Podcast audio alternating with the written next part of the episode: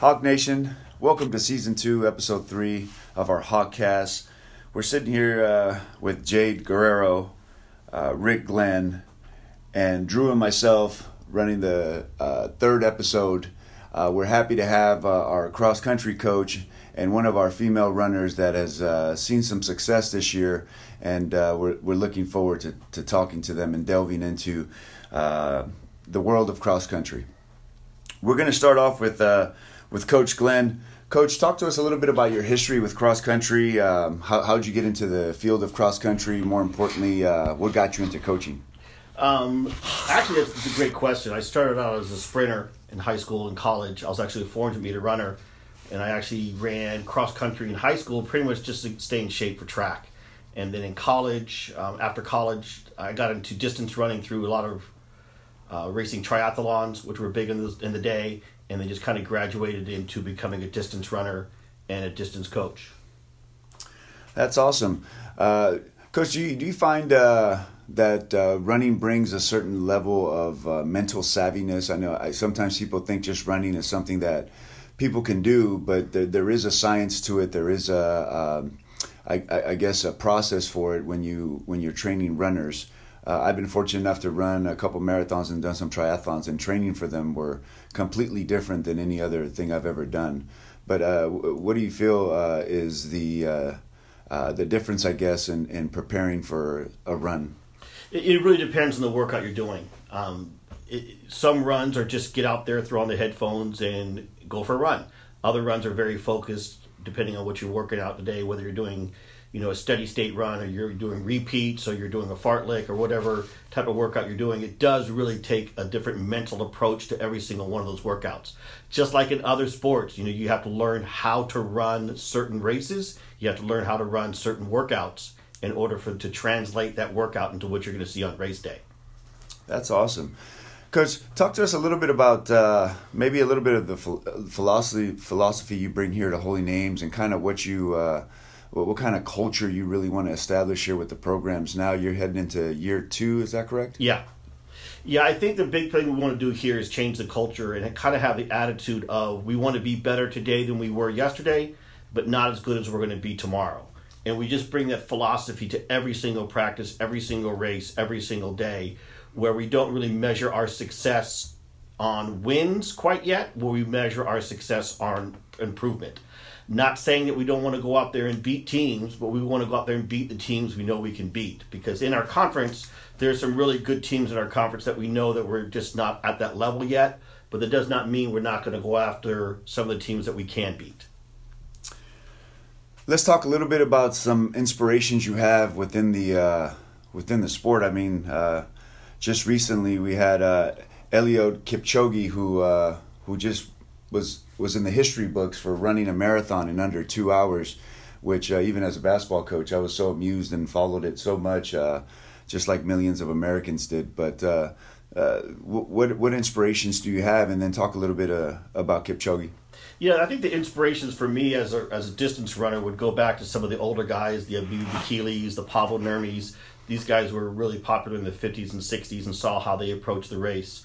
Um, and then recently, you know, with Eliud and what he did, is it's just mind-boggling um, what he has accomplished um, as far as being by far the most dominant marathon runner we had, you know, in the last couple of years. Um, some of the stats that he did, still just kind of mind-boggling, you know, running that distance, averaging a four thirty-four mile for twenty-six miles. I mean, he was, during his training, he was putting in one hundred forty miles a week, you know, um, just some of the numbers. I mean, running thirteen miles an hour for two hours straight, just mind-boggling some of the stuff, stuff that he did um, to, to reach that two-mile go- two-hour goal.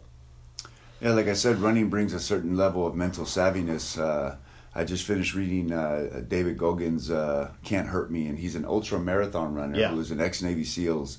And he talks about his one hundred twenty, one hundred thirty-mile runs in one hundred ten degree uh, weather in, in the desert sometimes. And uh, the level of, uh, uh, I guess, mental uh, fortitude that it takes to be able to do some stuff yeah. like that.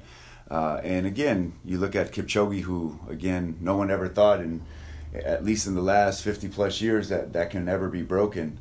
Uh, but obviously they followed the science and trained for it.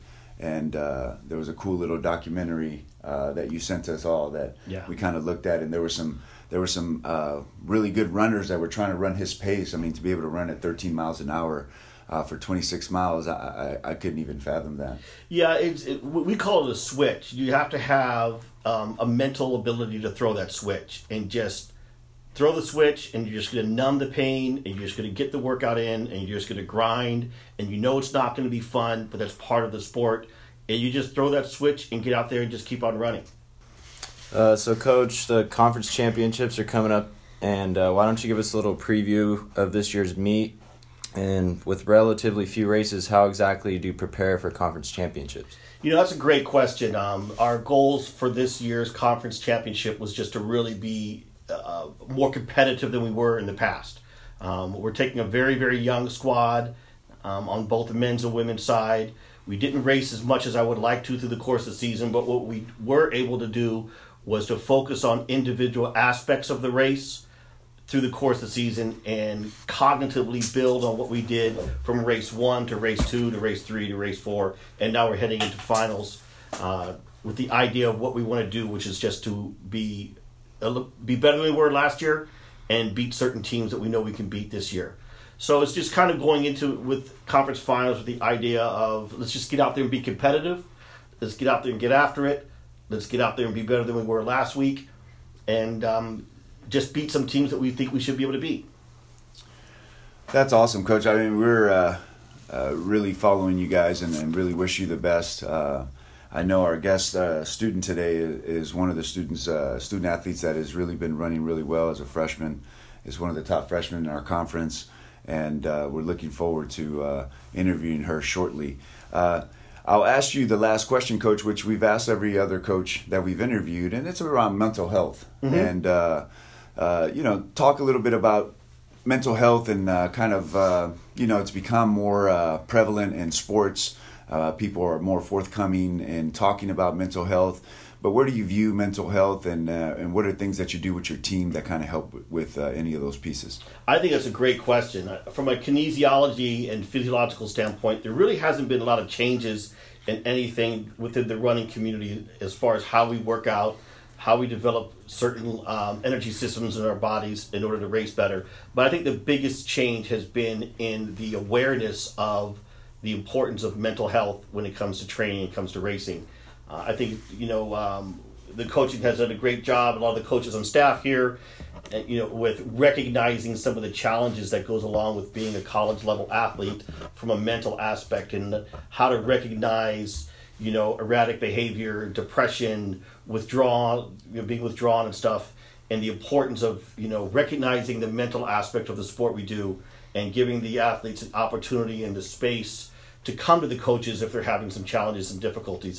I think it's just probably the biggest um, steps that we can take as far as preparing our athletes for competition is to recognize the mental health aspect of, of what goes on. Yeah, it's so important, uh, mental health. And, and uh, I'm uh, semi-active on, on Twitter, and I, I tweeted a couple months ago that I feel like mental health is what weightlifting used to be in sports. You know, it was frowned upon to lift because it, it would mess up people, and uh, people had these ideas that getting in the weight room and doing stuff would, would hinder people's ability to perform. Uh, but I feel like uh, mental health is what that used to be, and, and there's, you know, a lot of good things and some, I guess, people uh, see it in other ways, but I do believe that uh, mental health should be part of uh, every team's development because it plays a vital role. The student athletes go through so much and get put through uh, so much in traveling, practicing, um, having to do other uh, community service activities, and then on top of that, really be really good students. And so there's a lot of pressure that comes with that, and, and we really have to do a, a good job of recognizing that. No, I totally agree. And uh, there's so many things thrown into the mix as far as um, what we expect of the athletes.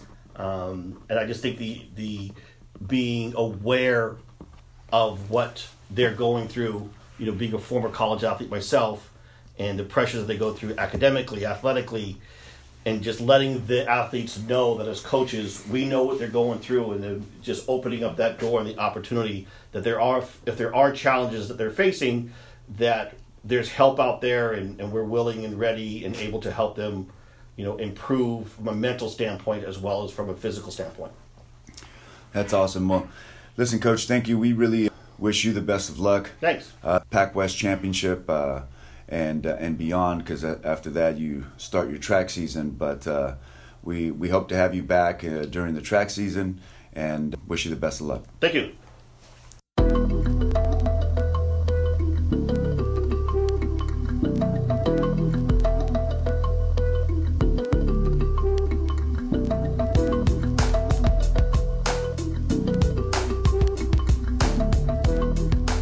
Now joining us on the podcast, we have Jade Guerrero from Elk Grove, California. Jade's had a strong start to her freshman season running for the Hawks. Jade, how did you become interested in cross-country running? Um, so I actually started off by running track in middle school, and that made me want to start running longer distance when I came into high school because I really enjoyed it, like during P E, and then as I said, track and field. Like I started off as a sprinter, and then they needed distance runners, so then I kind of got into that. What goes through your mind when you're running?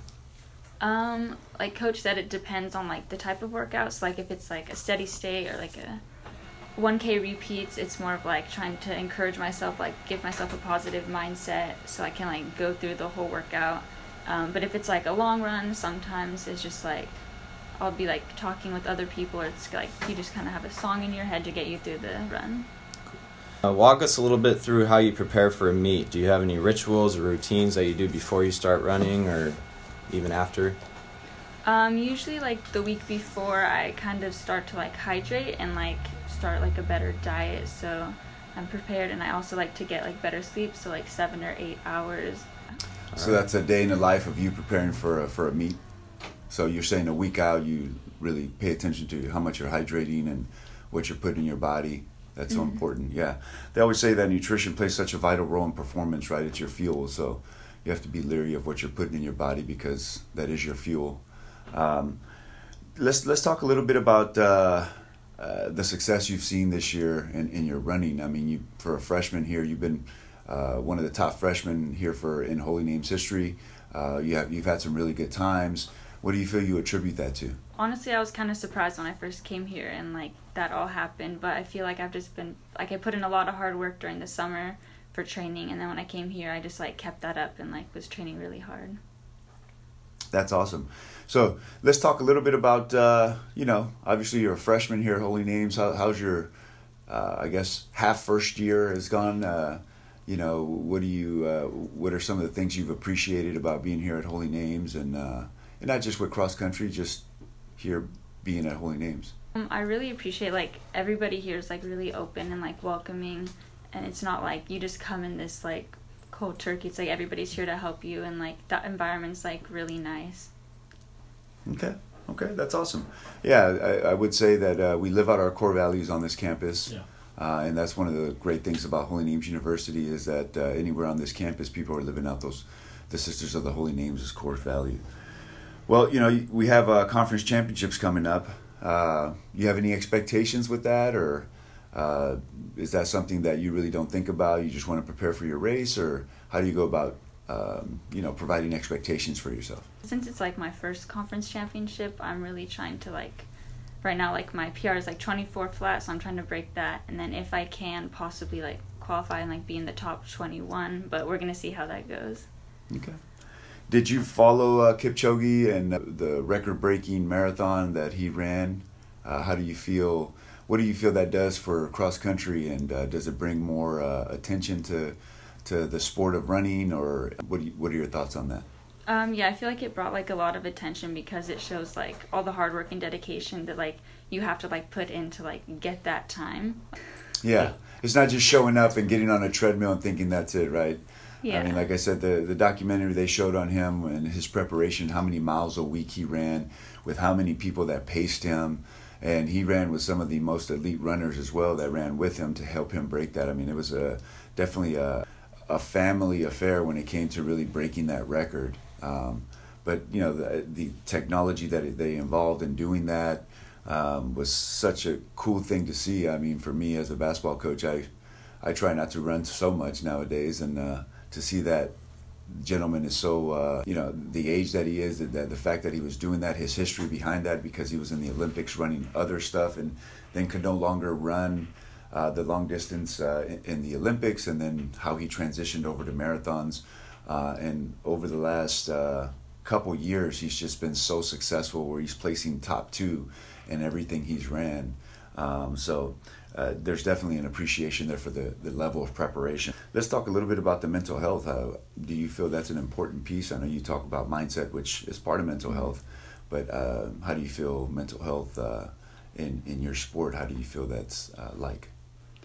Um, I feel like it's actually like a really like important part about running, because it's like you can train super hard, but if you don't have that mindset, then it's like you probably won't run as well. For example, like for my like senior year, I like did start do, started doing really well because like my mindset was better, and like the previous years I hadn't done as well because I was like doubting myself and like putting myself down. But then once like I was telling myself, oh, like you can do this, you got this, just like keep running, then it's like it kind of like started going into place for me. You know, it's one of those things, uh, we have eighty thousand uh, or seventy thousand thoughts a day, and eighty percent of those are negative. And so that's fifty-six thousand thoughts that are negative. So it's the eighty twenty split. If we're eighty percent of our thoughts are negative, twenty percent are positive, we really have to work at the positive. Mm-hmm. And it's so easy to fall into the negative side of things. But uh, I definitely have an appreciation for your mindset and wanting to uh, create that positive mindset, because it does give you a better uh, uh, chance to uh, be open, to push yourself and be able to push yourself in the right way instead of in the wrong way. Here heading into Pac-West uh, Championships, uh, what's the biggest message you want to give Hawk Nation uh, in regards to that? We're just going to go out there and like try our hardest, and even if we don't qualify, we like made it through the season and we had a pretty good year for like a young team. Well, there you have it, Hawk Nation. Um, we really appreciate both of you coming out today and speaking to us and speaking to Hawk Nation. Uh, we wish you the best of luck coming up on Pac-West uh, Conference uh, Championships. And uh, thanks again for coming. Thanks for having us. Go Hawks.